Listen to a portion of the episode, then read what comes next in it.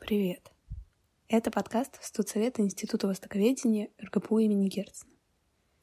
Мы подготовили новый выпуск и позвали в него Белявскую Наталью Алексеевну, преподавательницу кафедры китайской филологии нашего университета.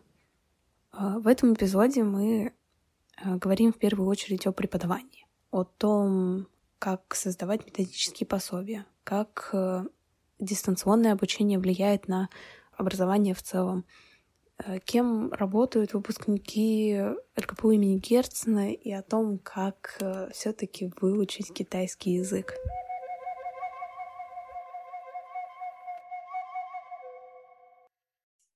Сразу пойдем по вопросам.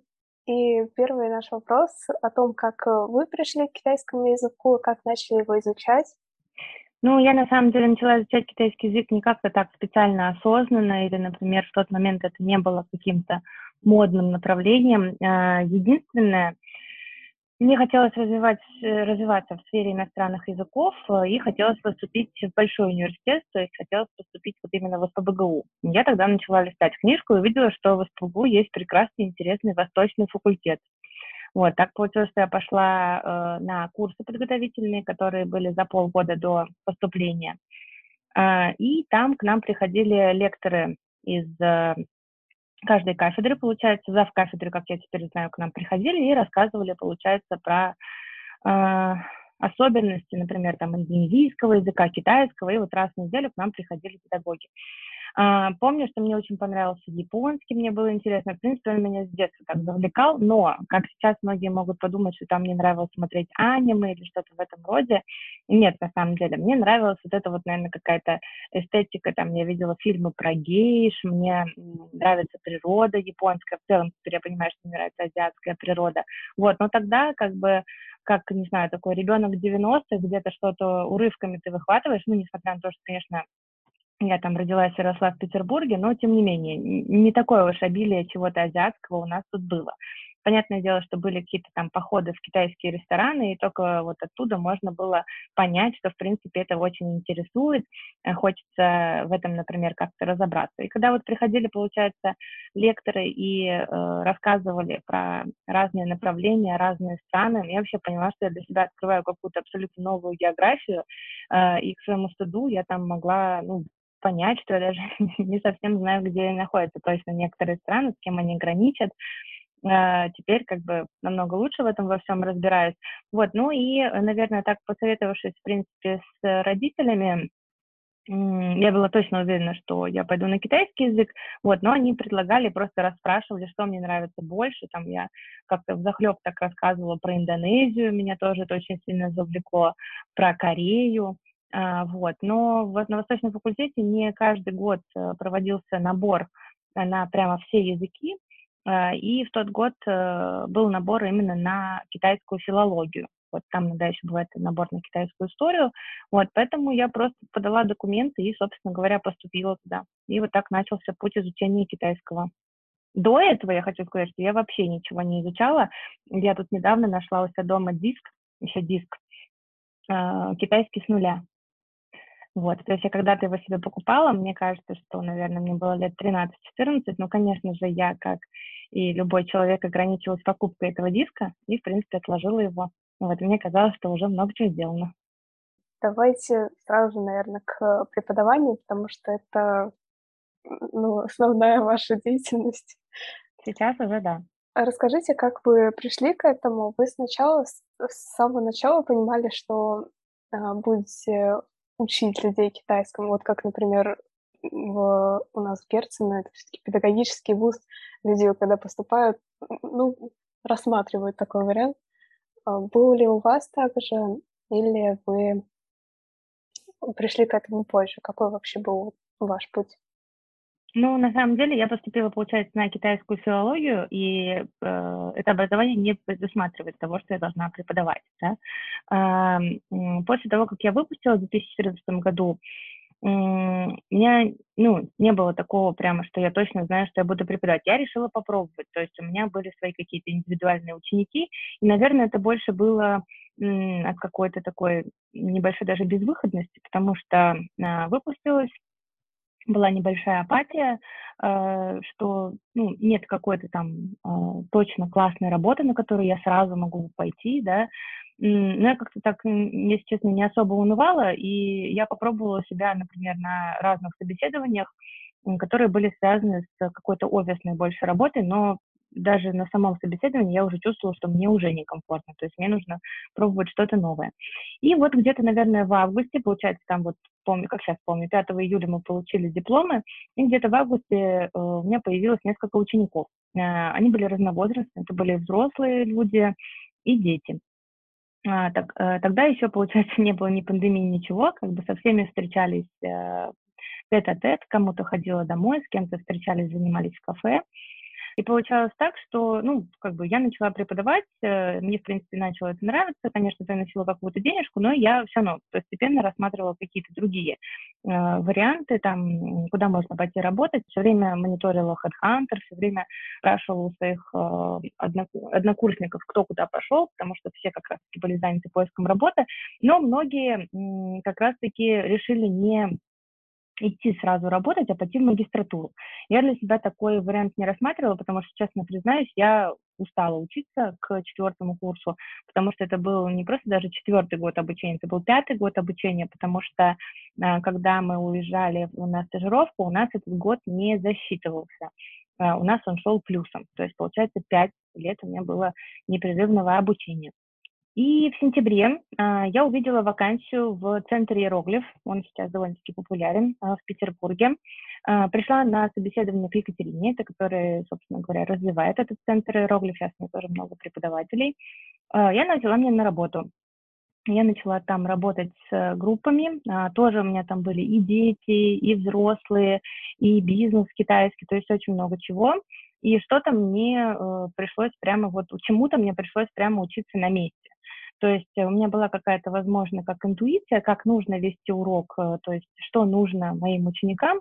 Вот, но э, поскольку у меня был не педвуз, э, я могла только ориентироваться на то, как я видела, как преподают иностранные языки. Получилось, что в школе у меня было очень много английского языка, это была специальная школа, школа номер один, вот в московском районе Петербурга.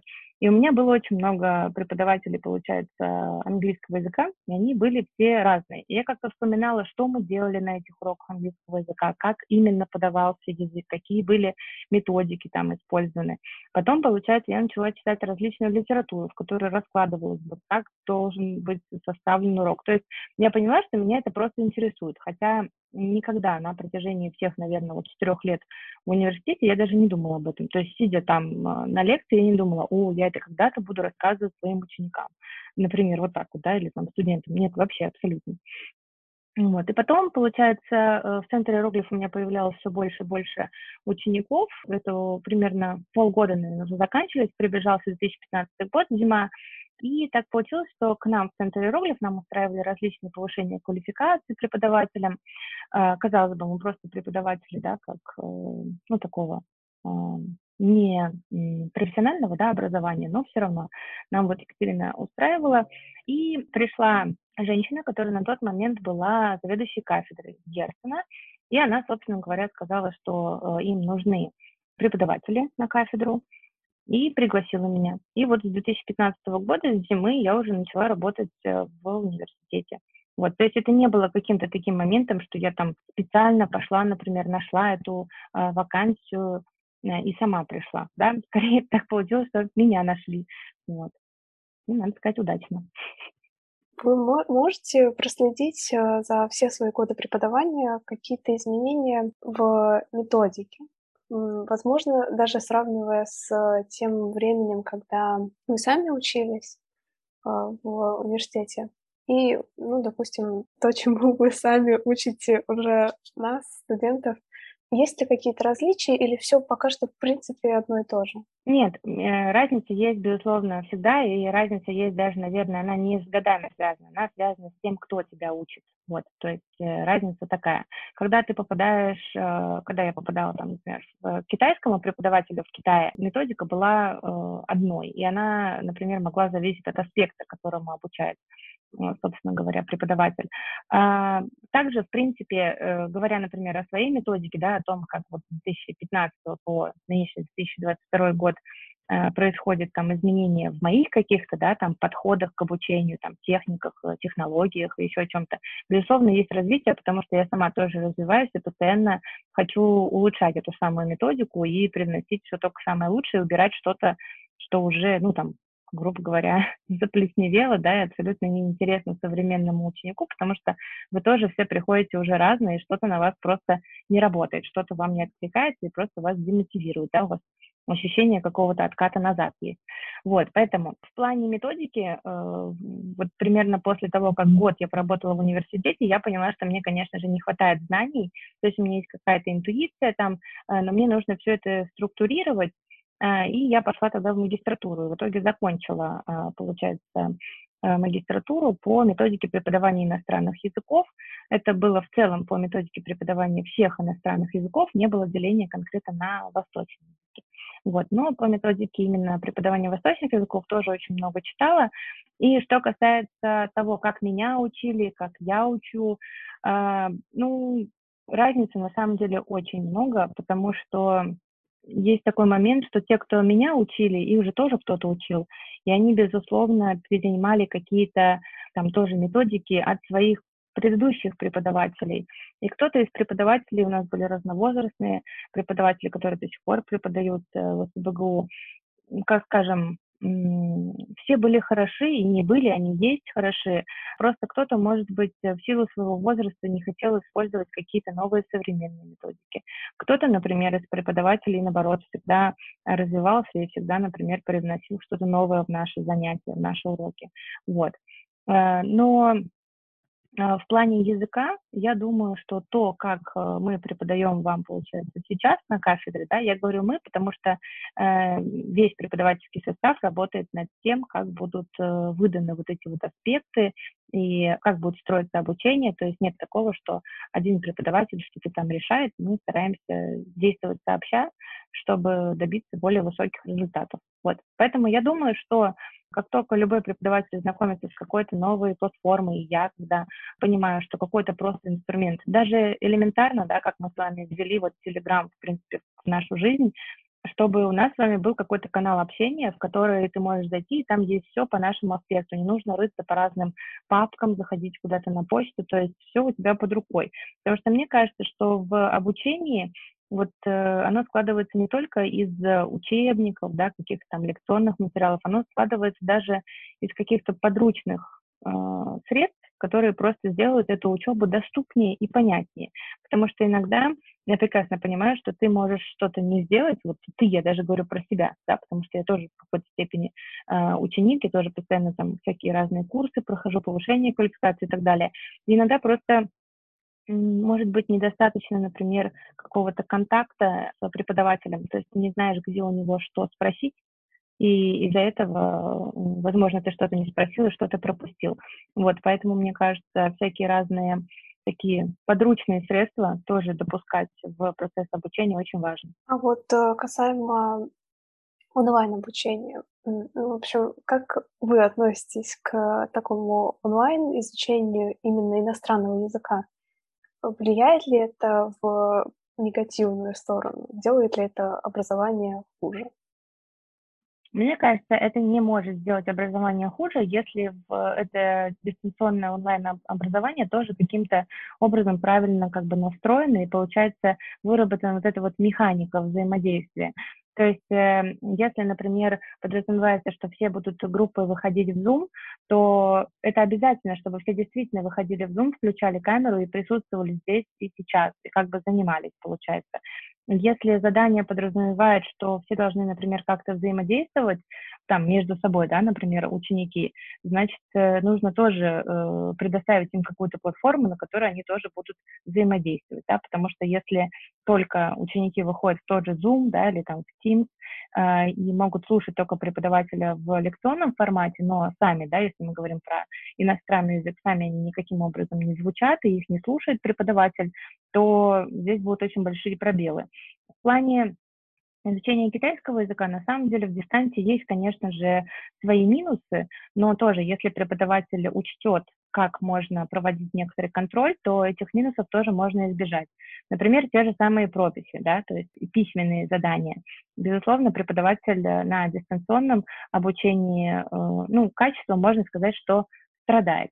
Но если у преподавателя есть возможность проверять это все с компьютера, да, или с планшета, или с того же телефона, как-то, в принципе, контролировать это написание, э, то, мне кажется, у любого современного студента есть вся техника, да, чтобы просто взять, э, хорошо сфотографировать свои прописи и скинуть преподавателю.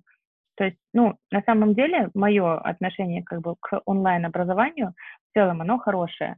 То есть я не считаю, что э, оно может как-то прямо сильно портить в целом восприятие, да, как бы, ну, действительности.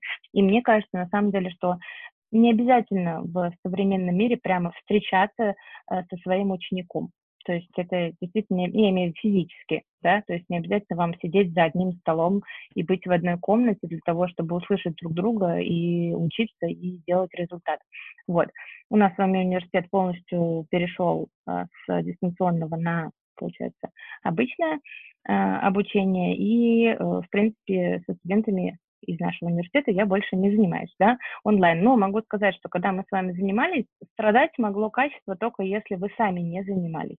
Но это, мне кажется, может произойти точно так же, а если студенты, например, просто не приходят на занятия, да, и их не оказывается в аудитории, эффект будет тот же самый, если они просто включили э, Zoom и, например, в это время мыли посуду, правда же?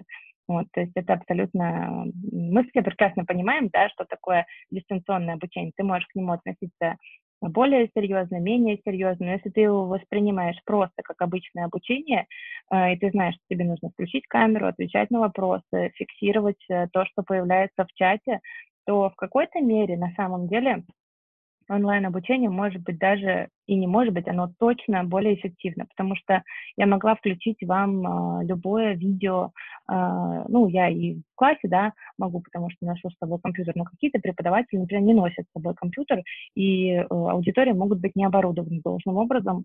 Э, получается, это видео нельзя вам показать тут же, да, или какую-то картинку нельзя открыть для вас, есть аудитории, в которых, например, доска расположена не очень удобно, а если вы сидите, смотрите в экран компьютера, то в любом случае э, вам будет удобно видеть, что я печатаю, да, и потом я могу это просто взять, сохранить и выслать вам. То есть то, что было на доске, оно автоматически появляется у каждого из вас, да, если даже вы в течение лекции что-то не фиксировали. То есть, э, в принципе, дистанционное обучение, если, опять же, правильный какой-то инструментарий подобрать, всякие разные программы, приложения, то это будет даже, мне кажется, более выигрышный вариант для обучения, нежели чем обычные. Вы еще сказали, это, упомянули такой момент э, мотивации. То, что учитель со своей стороны может как-то на уровне методики, на уровне того, как он преподает материал и о чем этот материал, немного, допустим, повысить уровень заинтересованности студентов, дать какой-то небольшую мотивацию. Этого будет достаточно или все-таки это обоюдный процесс? То есть студенты в первую очередь должны быть э, мотивированы. И что главный вопрос, э, должен ли учитель вообще заниматься этим? Или предполагается, что студенты, которые вот именно что пришли в университет изучать эту специальность, уже знают, что, что им это нужно, зачем это им нужно, и их не нужно как-то дополнительно а, мотивировать. Ну, на самом деле, если так э, разобраться, то, безусловно, любой студент, который есть в группе, он каким-то образом замотивирован. Просто мотивация может быть разная, да? Мотивация может быть самомотивация. Я, не знаю, фанатею Э, очень сильно от Китая, и хочу туда поехать, я вообще знаю, где я там хочу оказаться и когда и так далее. Вот я пришел, и все, китайский э, будет там, не знаю, со мной на, на всю мою жизнь, да, есть такие студенты. Им, как правило, мотивация требуется меньше всего. Есть другие студенты, которые, в принципе, что-то слышали, да, о Китае, им становится интересно, но в то же время им становится очень тяжело. Они не готовы к такому объему а, работы, они не знали, что будет этот вводно-фонетический курс, да, что там почти пение какое-то начнется, а потом, что будут бесконечные прописи, тебя постоянно будут исправлять. А ты вроде бы, ну, ты пишешь, стараешься, да, и, и как вообще так получается, что тебе почти 20 лет, а ты тут сидишь какие-то прописи пишешь, да, как будто бы в детском саду. Это тоже может кого-то, конечно же, демотивировать. И мне кажется, что э, преподаватель не то чтобы должен да, кого-то мотивировать. А хорошо, если он мотивирует. И мотивировать можно по-разному. Можно рассказывать какие-то истории там буквально на там, пару минут просто из своей жизни. Сказать, что да, мне точно так же было сложно писать эти прописи. Да, мне точно так же было сложно, например, начинать изучать китайский язык. Там, да, я точно так же там расстраивался через год, что э, уровень не растет, и я вообще в каком-то там периоде стагнации, и там не двигаюсь никуда дальше, когда же это закончится, да. Это, это было у каждого, мне кажется, если преподаватель об этом говорит, это очень хорошо. Я просто сейчас про себя, да, что тоже, когда я поступила, я знала, что китайский это сложно, но я не знала, что настолько. Вот, и я еще старалась это совмещать все с профессиональным спортом, и, конечно же, китайский победил, вот, а не спорт победил, потому что это было просто ну, невозможно, надо было выбирать. Я понимала, что до старости танцевать акробатический рок-н-ролл я не буду, а до старости преподавать китайский, в принципе, можно. Ну, на тот момент, да, не преподавать, а в смысле, например, там, переводить или читать что-то на китайском. В принципе, пользоваться китайским можно. Для этого сильного здоровья не надо. Вот, и как бы был выбор, понятное дело, сделан. А, мотивировать, мне кажется, студентов нужно, и мотивировать можно вообще по-разному. Мотивировать можно через задания, которые они сделают и подумают, боже, как легко, как классно, что у меня это получилось. Можно подсовывать специально такие задания. Можно специально подсовывать э, какие-то задания, которые, например, э, на какие-то темы, которых нет в учебнике, но они сейчас очень актуальны, да, и мы почитаем про это что-то актуальное, может быть, про э, какое-нибудь веяние модное, да, которое вот именно сейчас оно появилось, или, например, разберем, какие мемы сейчас популярны. Этого не, не заложено, да, например, в программе, но это немножко подходит там под тему нашего урока. Мы можем потратить 15 минут для того, чтобы все повеселились узнали вообще, чем живет современный Китай.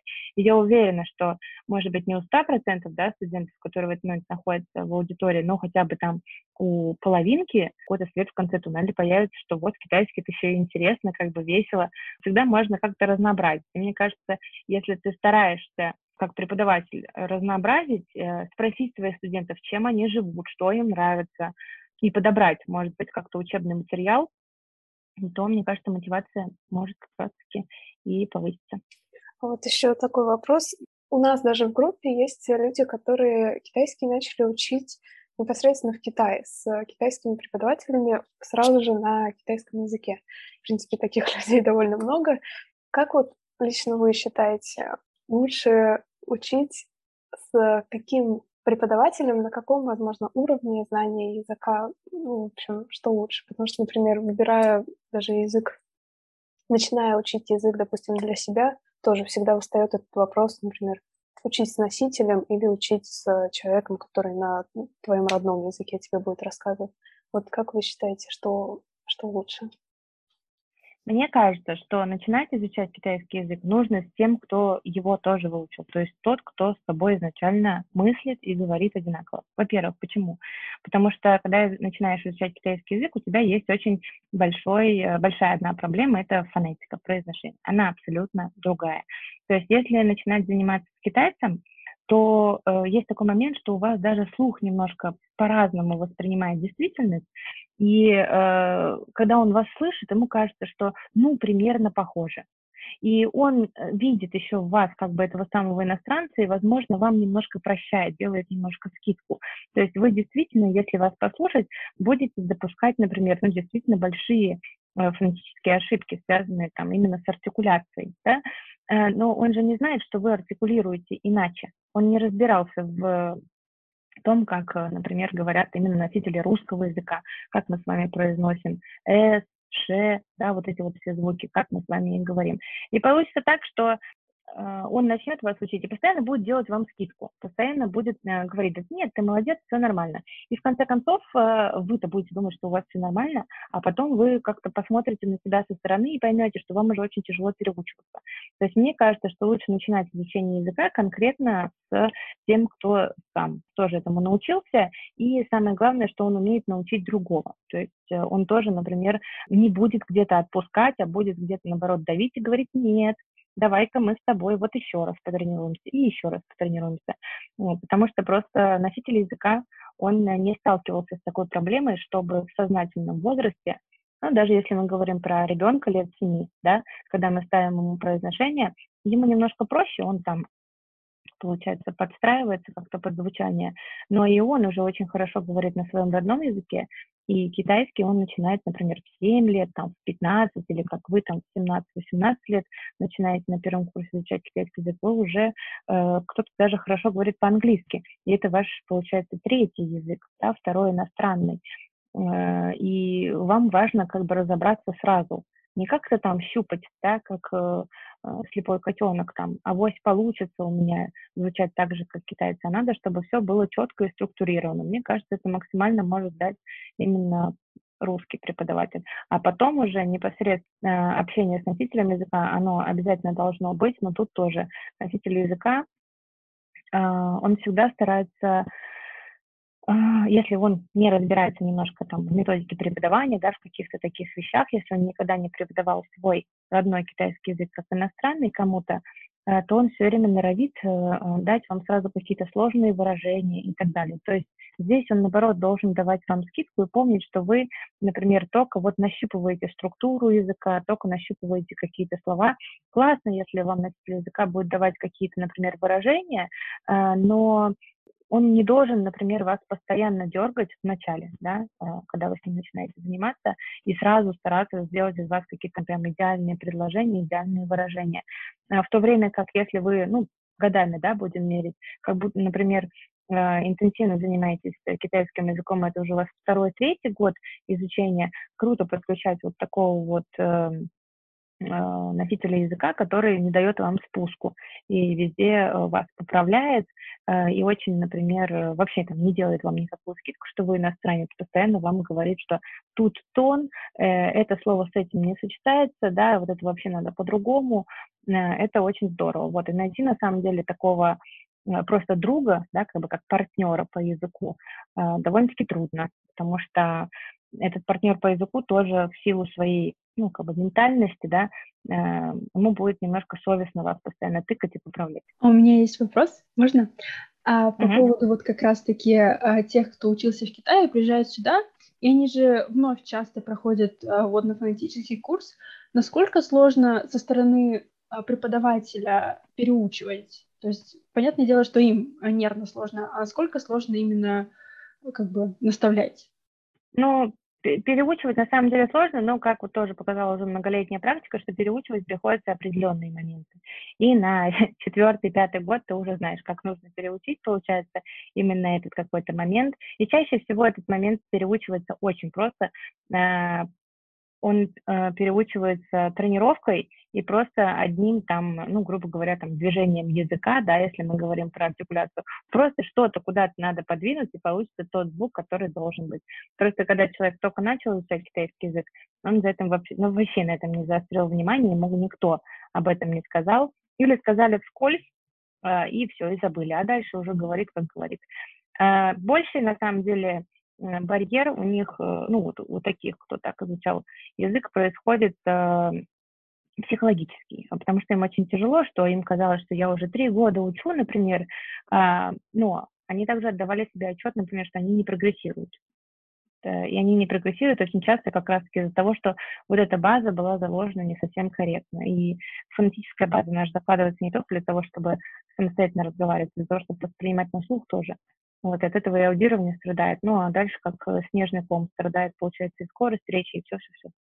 Возвращаясь к вопросам преподавания, есть э, вопрос э, о том, как не впасть в какую-то стагнацию, когда постоянно нужно одно и то же по несколько раз рассказывать. Ну, как в таких условиях продолжать развиваться? Ну, а, я, я на самом деле стараюсь, э, то есть есть определенная программа, да, по которой мы идем. Ну, в принципе, какие-то примеры, а, что-то еще я могу давать дополнительно, да, если я вижу, что группа, например, справляется, то всегда можно немножко жонглировать материалом, добавлять его и так далее. При этом никогда не бывает, например, скучно там с первым и вторым Э, курсами, несмотря на то, что, ну вот, да, вот математический курс, который абсолютно одинаковый, там, в принципе, ничего не разнообразили, я только могу новые фишки из скороговорки придумывать, сколько раз уже, семь раз, да, был один и тот же материал, грубо говоря, но я не скучала. Э, только, мне кажется, как-то отточился э, навык, и я точно знаю, как предотвратить какую-то ошибку и как сразу объяснить так, чтобы, например, ее не было. То есть, в принципе, здесь я наблюдаю за собой, мне интересно, потому развитие происходит непосредственно на меня, да, как преподавателя. Вот, вот я, я могу как раз смотреть, работает какая-то метода или не работает. Вот, то есть это, это мне интересно. А, если, если говорить про другие аспекты, такой момент, что э, из года в год я веду какие-то определенные предметы, которые я веду как стабильно, да, а есть какие-то предметы, которые мне добавляют. Вот, например, первые два года я вела предмет, который называется «История, география, культура страны первого изучения иностранного языка», да, да, мы называем коротко как предпринимательное. Я вела тогда два года, получается, я вела именно на практике, потому что лекции вели другие преподаватели. Потом другая коллега вела эту дисциплину, и в этом году снова ко мне пришло становление, но, но уже пришло не как практика, а как лекции. И для меня это, получается, было по-новому. Читать лекции по этому предмету, вот я там а, у себя в голове там немножко чертов разума прошуршала, нашла, нашла всю эту историю, читая, что-то перечитала, мне что-то стало даже немного интереснее. А, ну и вот, собственно говоря, тут уже не скучаешь, потому что полгода надо вести новую дисциплину. Тоже преподаватели, как бы не скучают, потому что а, всегда можно разрабатывать новый материал, всегда можно что-то придумать. Да, если изучать какая-то определенная романтическая конструкция, то всегда можно придумать, э, что новенького можно с ней делать. Вот. Ну, ну и плюс, если мы говорим про какие-то аспекты а, языка, которые касаются, я веду часто устную речь, да, на первом-втором третьем курсе, в этом году на третьем курсе речь не веду, но тем не менее. Устная речь – это всегда вообще вариативность, я могу дать вам тему, о чем вы придете и что вы будете рассказывать, это всегда новое, Поэтому я абсолютно вообще э, ни в коей мере не скучаю. Тогда еще вот такой аспект хотелось затронуть. Э, у вас есть э, свое методическое пособие, которое вы издавали. Можете рассказать чуть-чуть про это? это как э, пришла идея, какая была вообще цель, была, видимо, какая-то потребность, не хватало чего-то для преподавания. А, и хотелось бы тоже еще о самом процессе создания, процессе работы над этим пособием тоже что-то услышать.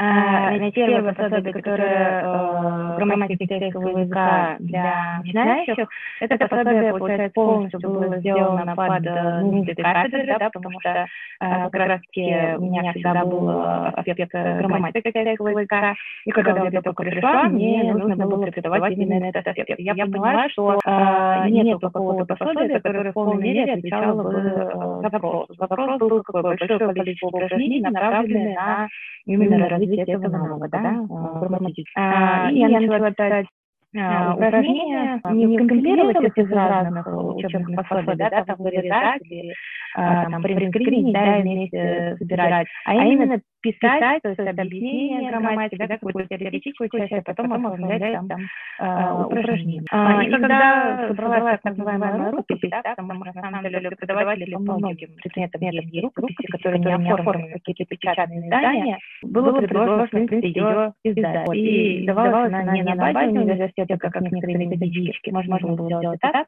а, а поскольку видно было, что принципе, на рынке, вот именно в 2015-2016 году, просто заходя в книжный магазин, ты видишь очень маленькое количество учебников по китайскому языку, которые написаны были бы соотечественниками, именно русскоговорящими преподавателями, потому что ну, мы с вами прекрасно понимаем, что есть учебники из-за границы, да, написаны китайцами по китайскому языку и так далее. Это немножко другое. И у них цена другая, методика другая, и другая. И в конце концов, все учебники часто китайско-английские, да, не китайско-русские, специфика есть.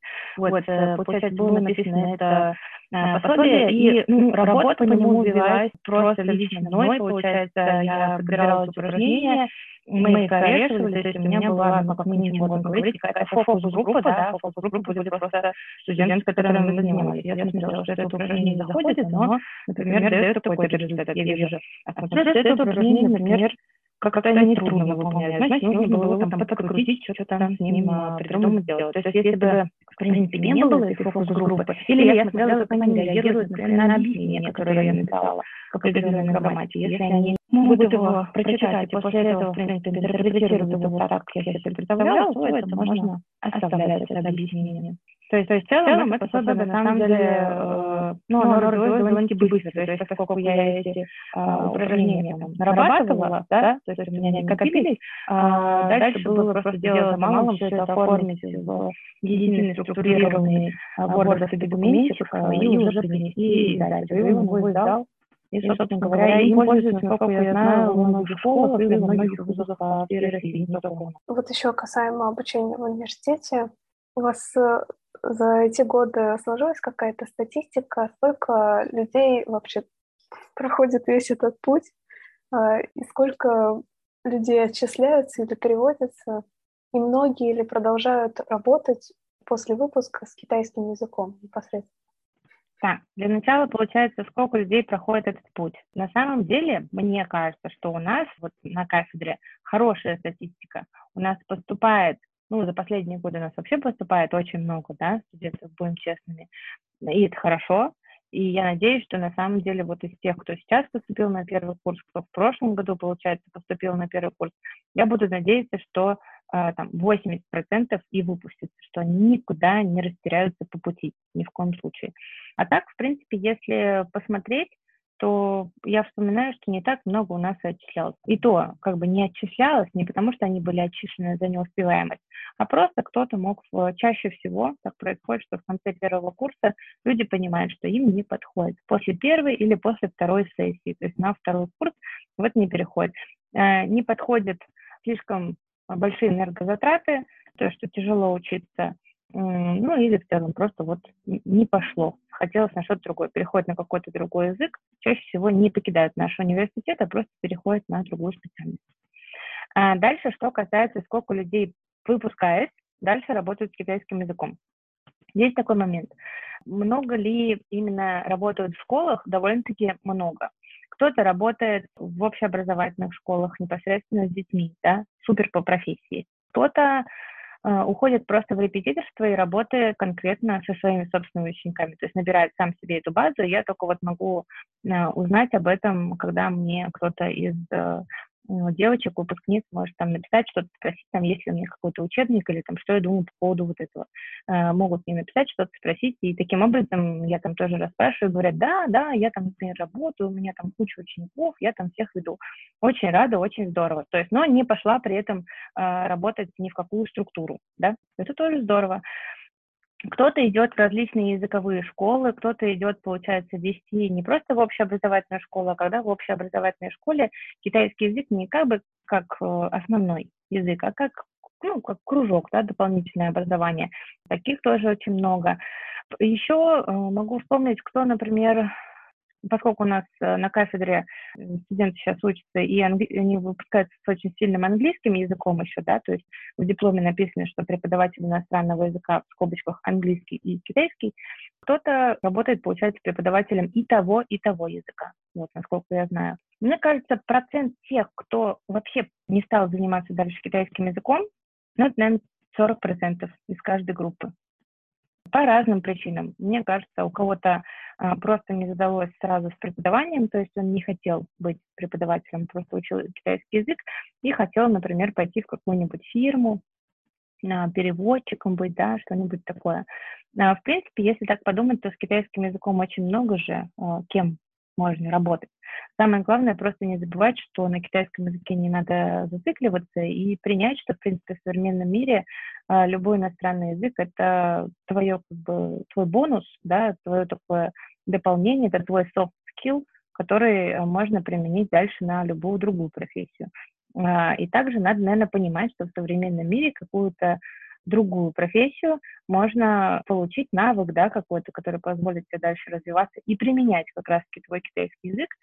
Этот навык можно получить как бы опытным путем, да, то есть уже куда-то устроиться, работать и непосредственно развиваться, а потом еще и китайский туда как бы снова, да, его э, начать там возрождать.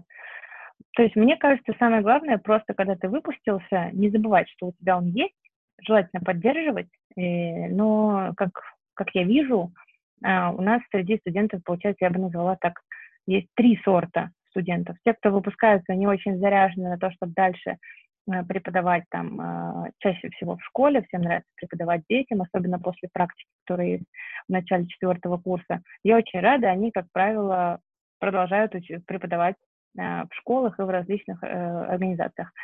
Вторая, получается, группа, которые выпустились и ладно, то есть лишь бы уже закончилось это все. Я тоже их могу прекрасно понять, потому что, ну, долго. Четыре года — это долго, особенно когда ты просто уже немножко тоже там демотивировался, подустал, а, вот, и хочешь, а, может быть, сменить что-то. Такие, как правило, идут сразу на какую-то работу, неважно, в принципе, на какую. Мне кажется, они немножко у них голова отдыхает, и я знаю, что некоторые э, через год э, идут куда-нибудь в магистратуру, а потом успешно применяют китайский язык в какой-нибудь другой профессии. И есть третьи, которые просто выпустились, и все, и про китайский, в принципе, позабыли. Вот. Тоже я считаю, что в этом нет ничего плохого, потому что они, возможно, пока учились на третьем курсе или в начале четвертого, нашли уже какое-то другое себе занятие, а, возможно, начали в нем тоже совершенствоваться и просто поняли, что вот как раз-таки вот этого они и хотят. А китайский, ну, мне кажется, он просто, он как-то дисциплинирует э, и помогает вообще в целом развивать мозги. Так что как, как любая другая дисциплина, да, и опять же, это просто иностранный язык, и если даже прямо сию секунду он не понадобился после выпуска, то, возможно, он понадобится лет через пять. И человек его быстренько вспомнит. У меня как раз, по ходу, а, тоже возник а, вопрос. У нас же не очень много школ, в которых китайский именно как первый. А, видите ли вы развитие этого? Будет ли это распространяться? И что вы думаете о выражении о том, что выражение, что китайский это второй английский? Какое-то предсказание, может быть, у вас есть? Угу. Нет, предсказания у меня нет, я такое на себя брать не буду, но даже за вот свою, да, короткую жизнь я вижу, свою китайскую короткую жизнь, когда я вообще об этом думаю, э, я вижу, что школ с китайским языком стало больше, не, не на период пандемии, а просто китайцев в городе стало больше, что в целом как бы такая есть обращенность на восток, и этих школ, в которых есть китайский язык, и в целом вообще центров, где можно изучать китайский язык, как-то вот э, это становится более популярно, и мне кажется, что развитие, оно только вот э, на нашем веку будет все больше и больше, и то, что китайский язык становится вторым английским, не знаю, но мне кажется, это смотря в каких кругах ты крутишься и чем ты занимаешься. В свое время было, например, там, удивительно, что кто-то свободно говорит на английском, а, а теперь, получается, все больше и больше ты слышишь от людей, что они в целом берутся за китайский. И, наверное, мы там, в ближайшем будущем увидим, что людей, которые действительно хорошо говорят на китайском языке, их, наверное, будет становиться все больше и больше. Еще есть э, вопрос по поводу вашей онлайн-школы китайского языка. Расскажите вкратце, как э, эта идея возникла и как вообще это все сформировалось, как собралась команда. На самом деле не за один год, и на самом деле то, к чему мы сейчас пришли, то, что есть сейчас, э, это не было целью в какой-то степени. То есть цель на самом деле была маленькая. И вообще, наверное, как ну, говорит, как корабль назовешь, как он плывет, вот как Мэнмэнлай, все это назвали, да, Мэнмэнлай название онлайн-школы, что переводится как потихонечку, постепенно, шаг за шагом, так вот постепенно, потихонечку, шаг за шагом и двигаемся. Изначально идея была такая, а, когда выпустила первая, получается, вот условия по грамматике китайского языка, к сожалению, кто его видел, видели, что там очень скудные иллюстрации. Я считаю, что иллюстрация – это всегда очень такой важный момент, который может помочь человеку как на самом деле тоже и мотивировать, да, то есть он видит приятную картинку, он захочет с ней поработать, ее описать, но в том пособии, получается, это было невозможно. Потом за время преподавания, где-то, наверное, на второй год преподавания в университете, я поняла, что студенты у них есть определенные пробелы, и им никак не найти учебное пособие, в котором а, были бы собраны а, различные предметы, которые окружают. И желательно, чтобы они были по темам собраны. Ну, то есть элементарно, чтобы ученик после занятия мог выйти на улицу и посмотреть, что есть асфальт, дом, светофор, э, всякие разные инстанции, да, как они называются. То есть я понимала, что это все разбросано где-то по различным урокам, а в одном каком-то уроке этого нет. Э, нигде нет каких-то приятных, например, иллюстраций. Почему-то на какой-то момент показалось, что все учебники какие-то очень однообразные, и потом я поняла, что, в принципе, еще классно было бы вообще, в принципе, предметы э, обихода, да, да, все, что окружает, тоже, чтобы людей было все это под рукой. И пришло в голову, что можно сделать такого вот, как словарь, то, есть, что просто там были бы списки слов по темам и какая-то картинка. А потом э, я начала работать гидом-переводчиком, и я еще ярче увидела эту проблему, потому что я поняла, что я сама э, не знаю, как называются некоторые вещи. И меня это вообще очень расстроило, потому что на тот момент, э, ну, как бы я уже и преподаю, и выпустилась давно из университета, казалось бы, да, что много чего должна знать, но почему-то какие-то вещи я все равно не знаю. Например, а, какие-то металлы или ну, просто вот стою на улице и что вот я вижу перед собой какой-то предмет, и я не знаю, как он называется. Вот меня начало это очень беспокоить. Я поняла, что какое-то все вокруг меня в плане китайского языка получается черно-белый. Я поняла, что, наверное, вокруг меня, значит, вокруг любого другого язык есть то же самое. И как-то начала собирать, получается, эти слова, тоже там постепенно начала писать упражнения, потом как раз таки со своей коллегой Ринале я познакомилась на курсе гидов, и она тогда рисовала. Она нарисовала именно такими специальными водяными фломастерами на всякие разные картинки. Я увидела на этих картинках, что они э, какие-то живые, то есть там как будто бы люди двигаются, какое-то здесь между ними взаимодействие. Меня люди, может быть, не очень интересовали, мне было очень интересно, чтобы были как-то приятно нарисованы какие-то предметы и еще что-то.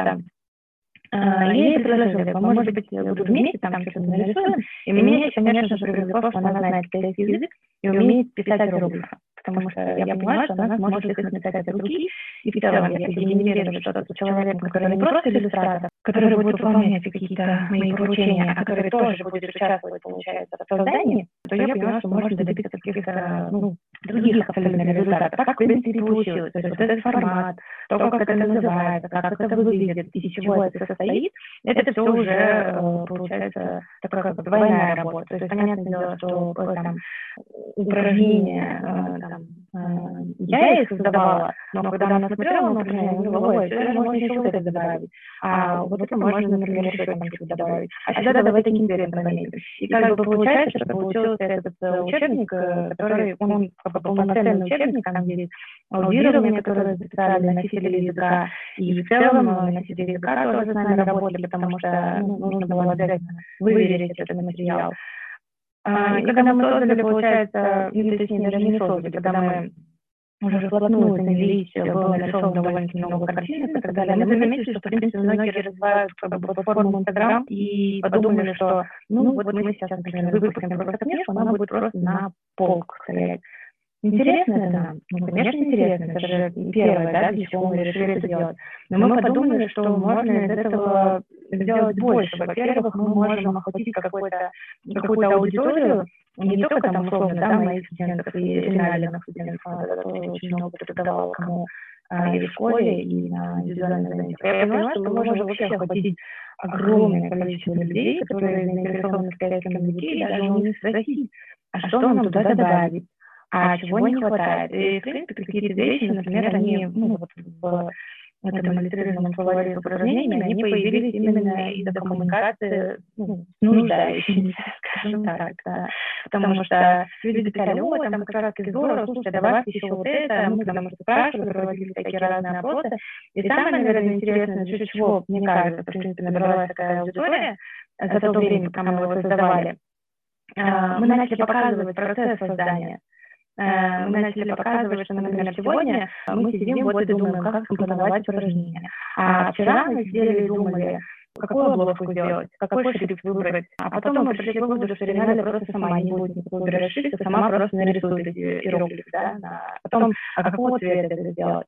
А потом, получается, освещали, кстати говоря, не только как хорошее, освещали и плохое, там, например, что а, нам что-то не то напечатали, или еще что-то. И таким образом просто как бы шли дальше. Потом, когда книжка напечаталась, она начала продаваться. В принципе, как бы все, да, мы дошли до какого-то финиша, который тебе э, предсказывали. И решили, что следующее, чем мы будем заниматься, это вторая книжка. Вот она, кстати говоря, до сих пор даже никуда не появилась. Вот мы все время смеемся над этим, но мы над ней работаем. То есть она все время где-то там действительно. Но мы ей, конечно, сейчас прямо через секунду по одной не занимаемся. Потому что э, в какой-то просто момент мне пришло в голову, что люди, которые э, не просто хотят э, купить учебник, которые хотят только начать изучать китайский язык, вообще полно. Это, это стало понятно, потому что нам начали писать, начали спрашивать, а вот ваша книжка, она такая сложная, она даже не транскрипт пеней, она действительно не транскрипт пеней, кроме как в списках слов, то есть в каких-то там текстах это не подписано, она на довольно-таки высокий уровень, она именно как бы на то, чтобы тот, кто давно изучает, вот получил эту вот дозу мотивации, открыл эту книжку, увидел какие-то новые картинки, новые слова, для себя вдохновился и пошел дальше. И много чего еще нового выучил. И пришло в голову, что можно создавать онлайн-курсы. И, собственно говоря, мы создали для финале вот фонетический курс и грамматический курс. Это, получается, базовые курсы. А потом прошло еще немножко времени, мы поняли, что у нас выросла аудитория. Мы вырастили этих, кто прошел фонетический курс, кто прошел грамматический курс, а именно дальше а мы с Реналией просто-напросто уже не можем э, справиться с таким большим потоком людей и желающих, у нас просто не хватает времени. А, и мы начали, получается, приглашать преподавателей в свою команду. Таким образом, вот команда у нас ширится до сих пор. Там буквально на прошлой неделе у нас появилось еще два новых преподавателя. Вот самое главное, что мы свою аудиторию всегда знакомим с этими преподавателями. То есть мы заняли такую позицию, что у нас не будет каких-то кураторов, без имен э, каких-то проверяющих и каких-то там условно просто лоши. Нет, каждый наш преподаватель это как бы определенная единица, и они ведут э, определенные группы, э, занимают, не знаю, мне кажется, такую важную как бы важное место в команде. Вот, то есть они просто там преподаватели, которых можно раз и сменить. Нет, вот, ни в коем случае не так. Вот, собственно говоря, так что я не знаю, что будет через год, потому что мы думаем, что все ограничится просто написанием одной книжки, которая будет продаваться в магазинах, но нет. Ну, у нас тогда, наверное, последний вопрос. Как вы считаете, какой э, секрет э, хорошей учебы? Ну, например, для тех, кто китайский или другой восточный язык, или вообще любой язык изучает в университете. И касаемо непосредственно китайского в нашем университете, можно ли ограничиваться тем, что просто ты ходишь на все пары, предположим, что добросовестно делаешь все домашние задания, можно ли за эти четыре года выучить китайский язык на достойный уровень, там, условно, дать э, пятый, шестой чизкей и там свободно говорить. Реально ли это? Угу. Хорошо, и... с последнего вопрос тогда. Получается, абсолютно реально, э, как раз-таки, если добросовестно делать все, что предлагается э, учебным планом, и все, что дается на всех аспектах, которые есть по китайскому языку за 4 года, можно действительно выйти из университета с очень хорошим уровнем языка. Это я говорю сто процентов, потому что я уже вижу те, кто действительно ходили на все пары, все выполняли и были заинтересованы в том, чтобы, так скажем, учиться, и они не брали себе каких-то дополнительных репетиторов, а, они просто вот делали все, что происходит здесь и сейчас. Никогда там, например, не откладывали на потом, учились добросовестно для себя, и они выходят как раз с четвертого курса с очень хорошим уровнем.